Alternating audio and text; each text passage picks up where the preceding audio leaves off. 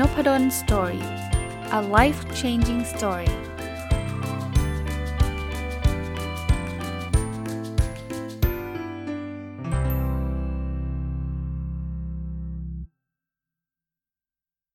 วัสดีครับ ยินดีต้อนรับเข้าสู่ Nopadol's Story Podcast นะครับ ก็วันนี้เป็นวันอาทิตย์ เพราะฉะนั้นก็รายการ My Books นะครับ เมื่ออาทิตย์ที่แล้วเริ่มหนังสือเล่มใหม่ เล่มใหม่หมายถึงในรายการนี้นะ แต่ว่าออกมานานแล้ว หนังสือเล่มนี้เนี่ยผมเขียนชื่อหนังสือชื่อว่าสร้างโอกาสเปลี่ยนกระดาษเป็นหนังสือนะครับ เขียนมาหลายปีแล้วล่ะนะเมื่อวานก็ได้เล่าเเรื่องราวให้ฟังนะครับว่าทำไมผมถึงมาออกหนังสือเล่มนี้นะครับ ผม มาถึงบทที่จะพูดถึง motivation ซึ่งเมื่อวานไม่เมื่อวานสิ สัปดาห์ที่แล้วก็เล่าให้ฟังแล้วว่า ผมเริ่มต้นจากอาการแปลงตำรานะครับ เรื่องการวัดผลการปฏิบัติงานองค์กรเนี่ยให้เป็นหนังสือชื่อความลับของการวัดผลนะครับ เพราะว่าอยากให้คนอ่านง่าย ๆนะครับ คราวนี้มามาเล่าต่อนะครับ ตอนพิมพ์ครั้งแรกเนี่ยผมคิดว่าหลายคนคงมีคำถามว่าจะมีคนอ่านหรอผมให้ข้อคิดแบบนี้ครับว่า เราอยู่ในยุคที่ค่อนข้างที่จะโชคดีนะ เพราะว่าเราสามารถทดสอบตลาดได้ก่อนที่จะออกมาเป็นเล่ม คือถ้านึกถึงยุคก่อนอินเทอร์เน็ตนะซึ่งหลายคนก็คงนึกไม่ออกนะสมัยผมเด็กๆกันแล้วกันนะครับ ตอนนั้นเนี่ยหนังสือจะเขียนสักเล่มหนึ่งนะผมคิดว่าคงยากเลยแหละ ก็ต้องให้บรรณาธิการซึ่งเป็นสำนักพิมพ์เนี่ยซึ่งเขามีประสบการณ์ มามา make judgment นะครับคือตัดสินใจว่าเอ๊ะไอเล่มนี้มันน่าจะขายได้หรือเปล่านะซึ่งถ้าเขาตัดสินใจถูกก็ก็ขายดีไป ถ้าตัดสินใจผิดก็ก็แห้วไปนะครับ ก็ขายไม่ดีเพราะนั้นเพราะนั้นเนี่ยเวลาคนจะออกหนังสือเราสักสักเล่มเนี่ยเอาถามถามว่าแต่ก่อนเนี่ยคงออกเองยากมากนะก็คงต้องไปผ่านสำนักพิมพ์นี่แหละ เพราะนั้นก็ 10 คนก็อาจจะออกให้สักคน 2 คนก็ได้ อีก 8 คนก็ยังยังยังไม่ออกให้ เพราะว่ายังไม่เป็นที่รู้จักหรือว่าจะเขียนได้ไม่ดีใช่ไหมแต่มายุยุคเรา สื่ออยู่ในมือครับ Facebook เป็นของเราใช่ไหมไม่ใช่เป็นของเราเป็นเจ้าของนะแปลว่าเรามีเพจได้เรามีอะไรได้ เพราะนั้นคำถามที่คนถามผมบอกอาจารย์ ตอนอาจารย์ออกหนังสืออะอาจารย์จะรู้ได้ไงว่าอาจารย์ออกเอง ซึ่งอาจารย์ต้องไปจ่ายเงินพิมพ์เองเนี่ยมันจะขายได้ได้ได้ดีหรือเปล่า ถามว่ารู้ร้อยเปอร์เซ็นต์เลยหรือเปล่าคำตอบคือไม่ครับ ไม่มีทางรู้จนกระทั่งวันที่มันออกมาเป็นเล่มอะแต่ถามว่ามันมันมีสัญญาณไหมมีครับ สัญญาณคืออะไรอะผมเล่าให้ฟังอีกครั้งก็ได้ สัปดาห์ที่แล้วก็พูดนะผมเปิดเพจขึ้นมาก่อน ก่อนเป็นหนังสือเนี่ยผมเปิดเพจผมอยากจะเขียนหนังสือชื่ออความลับการวัดผลเนี่ย ซึ่งตอนนั้นยังนึกชื่อไม่ออกเลยนะ แต่พอยของผมคือผมจะแปลงจากตำราเนี่ยที่ผมเขียนมาแล้วอะ ให้เป็นหนังสือเนี่ยผมจะรู้ได้ไงว่า ผมใช้คำพูดคำอะไรนะ ข้อเขียนผมเนี่ยอ่านง่าย คนติดตามไม่รู้หรอก ไม่รู้ทำไง ไม่รู้ก็ลงเพจครับ ทีละตอนเลย ก็ก็หนังสือที่ผมเขียนเนี่ยแทนที่เขียนใน Word อย่างเดียวเนี่ย ผมก็ลงเพจ ลงเพจ ลงเพจ ลงเพจไปเรื่อยๆ ตอนนั้นเขียนทุกวันไม่เว้นวันเสาร์อาทิตย์นะ วันหนึ่งหน้าหนึ่งวันหนึ่งสองหน้าเขียนเข้าไปครับ แล้วก็โพสต์ลงเพจสองเพจ จากเพจที่มีคนตามหลักร้อยหลักพัน มันกลายเป็นหลักหมื่นแล้วก็หลายหมื่น แปลว่าอะไรครับ แปลว่า เฮ้ย ข้อเขียนมันก็มีคนตามระดับหนึ่งอะเพราะว่าถ้าเกิดสมมุตินะ ผมลงเพจทุกวันเนี่ย แล้วคนก็ตามกันหลักร้อยเหมือนเดิม ก่อนก่อนเขียนกับหลังเขียนก็จำนวนคนมันไม่ได้เพิ่ม ก็คงตระหนักรู้ได้แล้วล่ะว่าเรายังเขียนยังได้เรียกว่ายังฝีมือไม่ถึงก็แล้วกัน อ่าพี่พูดง่ายๆเป็นแบบนั้นใช่ไหม เพราะว่า อ่านฟรีคนยังไม่อ่านเลย แล้วไปออกหนังสือใครจะอ่าน แต่พอมันเติบโตนะตอนนั้นนะ่ะสี่หมื่นคนถ้าผมจำไม่ผิด จากเพจหลักร้อย หรือผมจำไม่ได้แล้วก่อนเขียนมันอาจจะหลักพันแล้วล่ะ แต่ว่าพอเขียนทุกวันทุกวันทุกวันเนี่ยคนตาม4 0,000สี่หมื่นเราเริ่มมีกำลังใจแล้วเอานะมันอย่าไปแอดซูมนะครับว่า4 0,000คนแล้วจะขายได้4 0,000เล่มมันมันไม่ได้เป็นแบบนั้นนะครับ บางคนเขาก็กดตามธรรมดาเขาอาจจะอ่านครั้งสองครั้งแล้วอาจจะออกไปก็ได้ใช่ไหมแต่ว่า มันก็มีสัญญาณนะสำหรับผมมันมีสัญญาณว่า เฮ้ย มันน่าจะพอพอไหวนะ ตอนนั้นก็ไม่ได้คิดว่าจะเป็น bestseller อะไรมากมายนะครับ พูดมาถึงตรงนี้แล้ว ในหนังสือผมก็เริ่มแนะนำบอกว่า ถ้าใครที่จะมีเป้าหมาย เพราะหนังสือเล่มนี้เนี่ยชื่อสร้างโอกาสเปลี่ยนกระดาษเป็นหนังสือเนี่ยเป็นหนังสือที่ผมอยากกระตุ้นสำหรับคนที่เขาอยากออกหนังสือด้วยตัวเองนะแต่แต่อย่างแรกที่สำคัญมากก็คือ วินัย วินัยแปลว่าอะไรครับ วินัยก็คือความที่เราจะต้องสม่ำเสมอ เขียนในเพจอย่างที่ผมบอกอะ่ะ เขียนแล้วไม่ใช่เขียนวันหนึ่งโอ้ยหมายช่วงแรกนะ เขียนทุกวันเลยทุกวันเลย แต่พอผ่านไปเดือนหนึ่งเขียนวันเว้นวัน พอผ่านไปเดือนหนึ่งเขียนสัปดาห์ละครั้ง พอผ่านไปเดือนหนึ่งเขียนเดือนละครั้ง เสร็จแล้วเราก็เลิก ถ้าเป็นแบบนั้นอะข้อแรกเลยคนที่ติดตามเราอะเขาก็จะไม่ติดตามเขาจะรู้สึกว่าอะไรวะเนี่ยเดี๋ยวก็มาเดี๋ยวก็ไม่มาเนาะและอีกอย่างหนึ่งก็คือ พอเราเขียนแบบนั้นเนี่ยเดี๋ยวเราก็จะลืม แล้วเราก็จะแบบหมดไฟไปเองอะคนนี้มีคนถามผมบอกว่าอาจารย์มีเวลาเหรอสำหรับผมเนี่ยผมบอกตอนนั้นเลยนะ แต่ตอนนี้ก็ก็ก็คล้ายๆ กันแต่ตอนนั้นเนี่ยผมตื่นตีสี่ตีห้าตลอดเลยนะ แล้วผมใช้เวลาช่วงเช้าในการเขียนเขียนเขียนเขียนเขียน ผมรู้สึกว่าช่วงเช้าเป็นช่วงที่ผมสมองเฟรชนะ ตอนเช้าถ้าถ้ามีสอนก็อาจจะได้ได้ได้น้อยหน่อย ถ้าไม่มีสอนเช่นวันเสาร์อาทิตย์ก็จะได้มากหน่อยนะแต่จะน้อยจะมากเนี่ยเขียนแล้ว Facebook Page เนี่ยมันไม่ต้องเขาเรียกอะไรมัน schedule post ได้อะครับ เพราะฉะนั้นถ้ามันมีบางวันที่เราแบบ โอ้โห วันนี้มันไม่ได้เลยอะ่ะก็ยังมีของเก่าอยู่ผม schedule post ไว้ schedule post ก็คือตั้งเวลาโพสต์ไว้ วันนี้เราเขียนได้เยอะใช่ไหมวันเสาร์นี่เขียนได้เยอะเนาะอาจจะได้ 3 ตอนนะเราก็จัดไว้เลย schedule post แต่ส่วนใหญ่ผมจะเขียนทุกวันนะ ตอนนั้นเนี่ย แล้วไอเนี่ยคือคือที่มาของหนังสือ ลองนึกภาพนะ หนังสือเล่มเล่มนั้นนะ444 เล่ม 444 หน้า ถ้าผมจำไม่ผิดนะ ถ้าเราเขียนได้วันละ 2 หน้า สมมุตินะสองหน้าเนี่ยก็ 222 หน้าเข้าไปแล้วนะ เอ้ย 222 วันเข้าไปแล้วนะ ก็แปลว่าประมาณ 7 เดือนนะ่ะ ก็จะจะเสร็จเล่มหนึ่ง แต่ถ้าปกติผมเขียนมากกว่านั้น เพราะนั้นเนี่ยผมใช้เวลาจำได้ว่าประมาณประมาณ 3 เดือน หนังสือเล่มนั้นก็จะเสร็จนะครับ เวลาอย่างที่ผมบอกนะ ถ้าเราให้ความสำคัญมันมากพอเนี่ยยังไงก็มีเวลา ผมใช้เวลาตอนเช้าเป็นหลัก แต่ไม่ได้แปลว่าทุกคนจะต้องอใช้ตอนเช้าเป็นหลัก อีกอิชชูหนึ่งสำหรับคนเขียน เขียนแล้วไม่รู้จะเขียนอะไรดีอ่าเขาเรียก writer's block writer ที่แปลว่านักเขียนใช่ไหม block แปลว่าโดนโดนขวางอะ คืองี้ครับสำหรับผมเนี่ยผมค่อนข้างโชคดีนะผมเริ่มต้นจากการที่ผมเอาไอ้สิ่งที่ผมเขียนมาแล้ว คือตำราแล้วผมก็สอนมาไม่รู้จักกี่ครั้งแล้ว ผมมี powerpoint มี powerpoint แปลว่าเตรียมที่ใช้ใช้สอนนักศึกษาเนี่ย เป็นไกด์ไลน์ตั้งแต่ตอนแรก เพราะฉะนั้นเนี่ยผมก็จะเริ่มเอาสไลด์นั้นนะ่ทีละสไลด์เลย เอามาขยายความเป็นคำพูดง่าย ๆ ที่คนเข้าใจได้ง่ายอะมันจึงไม่ไม่เคยมีบล็อกเลย คราวนี้บางคนบอกโอ้โหก็อาจารย์เป็นอาจารย์อะอาจารย์ก็เลยทำได้อะอาจารย์มีสไลด์อาจารย์มีตำราก่อนอะผมไม่มีอะไรเลย ผมแนะนำถ้ายังไม่มีอะไรเลยก็สร้างขึ้นมาสิครับ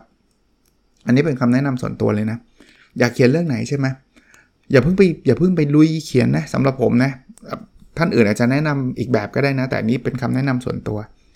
สำหรับผมเนี่ยผมคิดว่าลองทำเหมือนเราจะสอนเรื่องนี้สมมุติว่าอยากเขียนเรื่อง time management นะการจัดการเวลา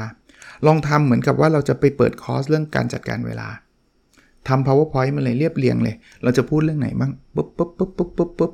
เราจะให้ดีนะ เพื่อความชัวร์นะว่า flow มันไหลลื่นจริง ลองไปสอนจริง ยังไม่ต้องเก็บเงินก็ได้ ลง Facebook เลย ลงเพจเลย ว่าเฮ้ย เดี๋ยวผมจะลองลองแชร์เรื่องนี้ใครสนใจมั่งเนาะหรือถ้าเกิดเรายังอายอยู่โอ้ยผมอยากเขียน ผมไม่อยากเจอหน้าใครก็ไม่เป็นไรครับ ทำ powerpoint ขึ้นมาเป็น powerpoint deck เนี่ย แล้วทีละหน้าเลย ค่อยๆ ปล่อยลงไปในเพจ ปล่อยลงไปในเพจ วันหน้าละหนึ่งบทความก็ได้ หน้าละหนึ่งบทความ สมมุติเรามี 90 หน้าก็ 90 บทความแล้ว ก็อาจจะเป็นหนังสือได้เล่มหนึ่งล้วนะครับ อันนี้เป็นเทคนิค ลองดูสำหรับคนที่อยากเขียนนะครับ คราวนี้หาแรงบันดาลใจไง อาจารย์บางทีมันอยากแหละ แต่บางทีมันก็ไม่อยาก ผม ผมต้องบอกว่าผมขอบคุณนะสำหรับการมี Facebook เพราะว่าแรงบันดาลใจผมมาจาก Facebook มาได้ไง คืองี้ ถ้าเกิดเราเขียนในเพจเฉยๆเนี่ยไอ้โทษทีถ้าเขียนใน Word Microsoft Word เฉยๆเนี่ยมันก็ไม่มีฟีดแบ็กกลับมาใช่ปะมันก็เงียบๆเราก็อาจจะรู้สึกดีบางทีเรารู้สึกมันเจ๋ง เรารู้สึกไหลลื่น เราก็รู้สึกดีใช่ไหมแต่ถ้าเราไปเปิดเพจ เขียนในเพจ มันจะเริ่มมีจำนวนไลค์ ไลค์มากไลค์น้อยยังไม่ต้องเป็นเป็นประเด็นนะเพจบางเพจเนี่ยผมเปิดขึ้นมาเพจตอนตอนผมเขียนหนังสือในหนังสือเล่มนี้ผมเปิดเพจที่ชื่อว่า Thai Entrepreneur ขึ้นมา แต่ตอนนี้เปลี่ยนชื่อเป็น Book Coin แล้ว B O O K O I N S นะผมเปิดมีคนมาไลค์เจ็ดสิบคนมั้งเจ็ดสิบคน แล้วก็เขียนไปเรื่อยๆมันไม่ผมก็เหมือนผมผมอยากแสดงให้เห็นว่า มันเริ่มจากศูนย์ได้อะมันไม่จำเป็นจะต้องเริ่มจาก จาก 40,000 คน 50,000 คนอะไรเงี้ย อย่างเพจ performance measurement นะผมเริ่มมาก่อนหน้านั้นแล้ว แต่ว่าเวลาผมเขียนหนังสือเล่มนี้ครับ สร้างโอกาสเปลี่ยนกระดาษเป็นหนังสือเนี่ย ผมลองทำตามที่ผมแนะนำเลย เพื่อจะได้ make sure ว่ามัน work จริง ไม่ใช่ว่าโหอาจารย์ทำก็ work สิอาจารย์เนี่ยมีเพจคนตามเยอะแล้วอะไรเงี้ยผมก็เริ่มจากเพจใหม่ โดยโดยตอนนั้นเนี่ยอย่างที่บอก 70 คน ผมคิดว่าใครเปิดเพจใหม่ก็ได้ประมาณนี้ถ้าเกิดท่านไม่ได้เป็น เป็นแบบเซเลบนะไม่ได้เป็นคนที่คนรู้จักเยอะแยะเนี่ยเสร็จแล้วเนี่ยผมเขียนทุกสัปดาห์สัปดาห์หนึ่งกลายเป็นร้อยหกเจ็ดละ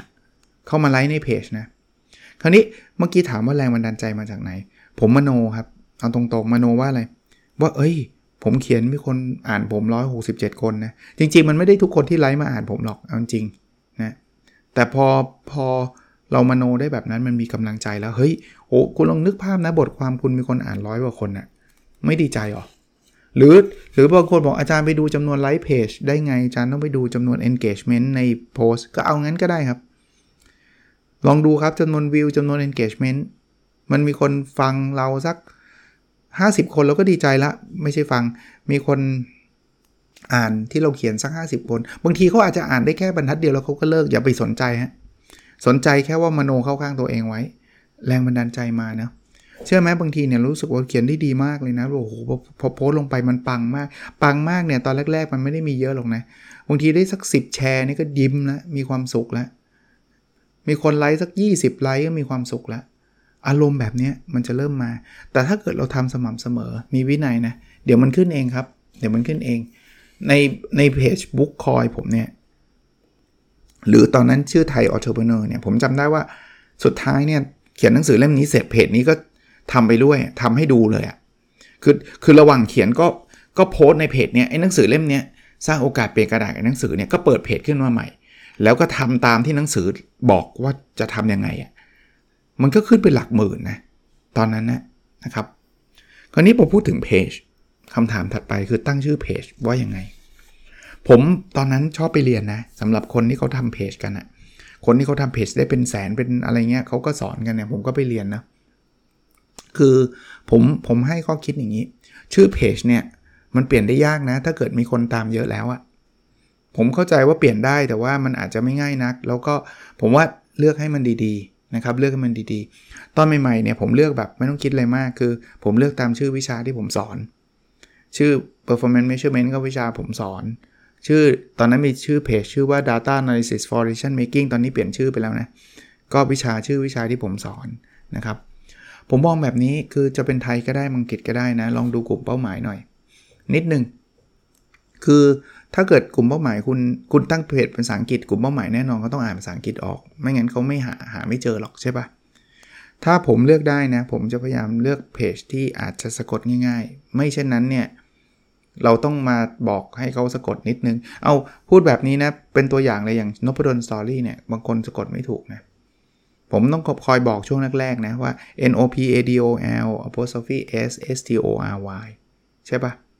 อย่างเงี้ยมันก็จะลำบากผมนิดนึง แต่ตอนตั้งเพจตอนนั้นก็คิดว่าเอ้ยก็เป็นเรื่องของเรา เราก็อยากจะตั้งชื่อให้มันเป็นสะท้อนชื่อตัวตนเราก็ไม่เป็นไร แล้วชื่อนพดลสตอรี่ก็จะเป็นชื่อที่แบบ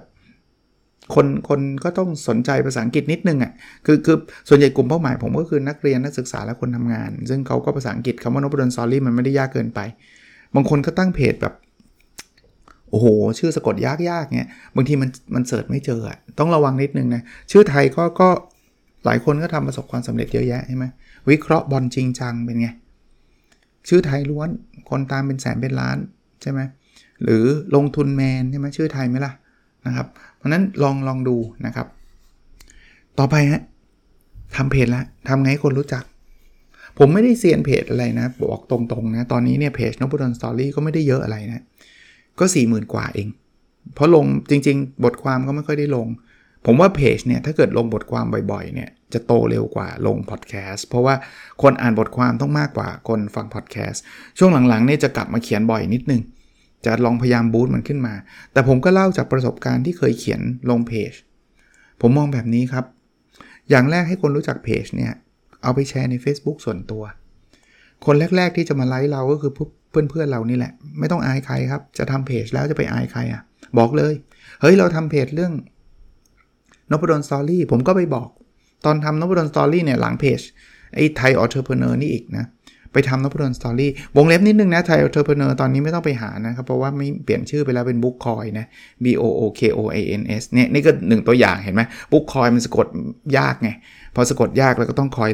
สะกดให้ฟังอย่างเงี้ยนะครับ อะเล่าให้ฟังว่าผมก็แชร์ให้กับพวกเพื่อนๆเนี่ยแหละ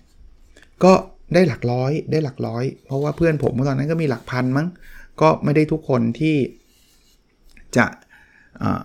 จะมาตาม แต่แต่อย่าทำแค่นั้น เราเขียนบทความให้บ่อยๆ เดี๋ยวเพื่อนเห็นแล้วเขาว่ามัน เอ้ยบทความนี้มีประโยชน์เขาจะเริ่มแชร์ เราจะได้คนไลค์มาจากเพื่อนของเพื่อน ถ้าใครใจร้อน แต่ผมก็ไม่ได้แนะนำว่าต้องใช้เงินเยอะนะ ใจร้อนเนี่ยเขามีบูธโพสมันมี2บูธนะบูธเพจกับบูธโพสต์บูธคือการจ่ายเงินให้ Facebook เพื่อทำให้เขามาไลค์เพจเราเจอเพจเรา ผมแนะนำว่าถ้าจะทำเอาหลักร้อย อย่าไปแบบทุ่มหลักพันหลักหมื่น คือคือเอาเป็นว่า ถ้าคุณไม่เซียนจริงอะ่ะ เออเอางี้แล้วกันบางคนเขาก็เซียน Facebook นะบอกอาจารย์ผมทุ่มทีนึงเลยเป็นหมื่น แล้วให้เพจมีคนไลค์เป็นแสนแป๊บเดียวผมทำได้อันนั้นโอเค แต่อันนั้นมันไม่ใช่เคสทั่วไป ผมว่าคนทั่วไปไม่ได้เซียนขนาดนั้นรวมทั้งผมด้วย ผมจ่าย200 500ขำๆเพื่อที่จะอะไรให้คนรู้จักเพจเรามากขึ้น เพื่อจะได้เป็นกำลังใจในการเขียนของเราแค่นั้นเองเพราะนั้นผมผมจ่ายไม่เยอะหรอกครับ เพื่อจะให้คนรู้จัก อันนี้บูสต์เพจให้คนมาไลค์เพจเยอะๆแต่พอตอนหลังๆเนี่ยผมไม่ค่อยได้ทำนะ คือไม่ใช่ตอนหลังๆไม่ได้ทำเลยอะ่ะตอนนั้นเนี่ยผมผมทำเพราะผมเขียนหนังสือเรื่องเรื่องนี้ผมก็ต้องทำให้ดูไง ว่ามันบูตได้นะ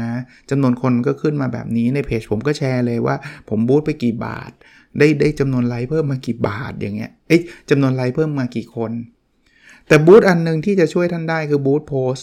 boost post คืออะไรคือโพสต์ที่ท่านลงไปอะ่ะท่านรู้สึกว่าโพสต์เนี้ยแบบปังมากเจ๋งมากท่านอยากให้คนรู้จักท่านเยอะ ถ้าแชร์อย่างเดียวเขาเรียกออร์แกนิกออร์แกนิกก็คือไม่ได้จ่ายเงินเนี่ย ถ้าแชร์อย่างนั้นอย่างเดียวเนี่ย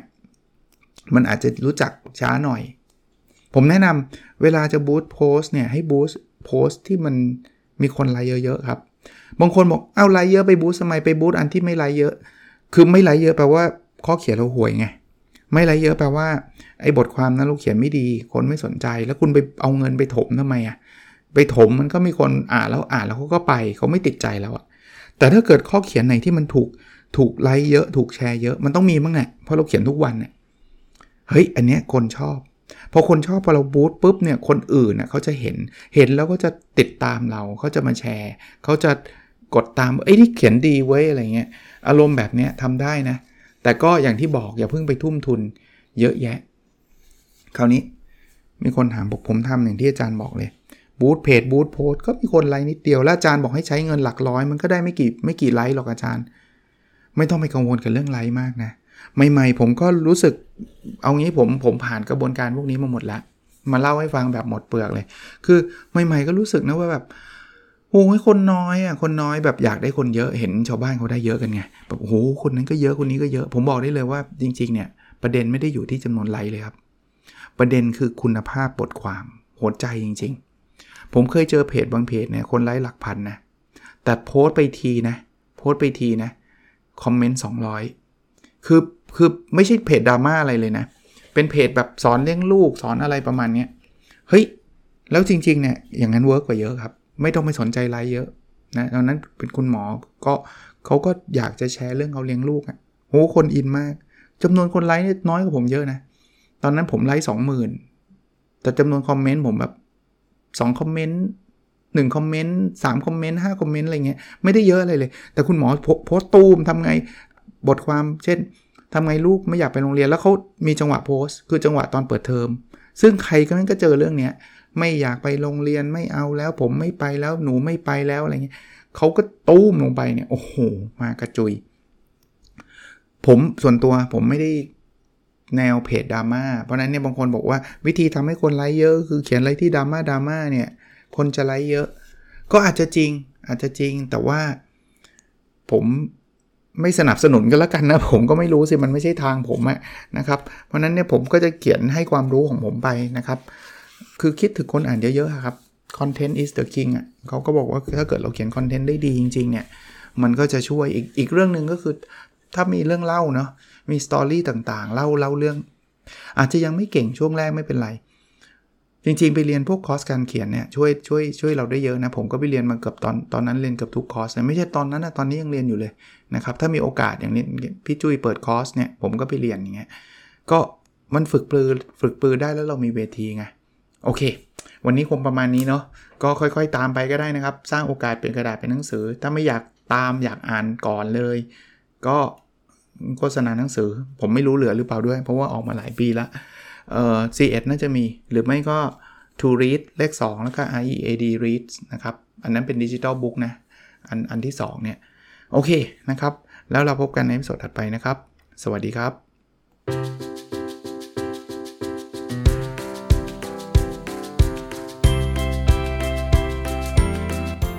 n o p a d o n Story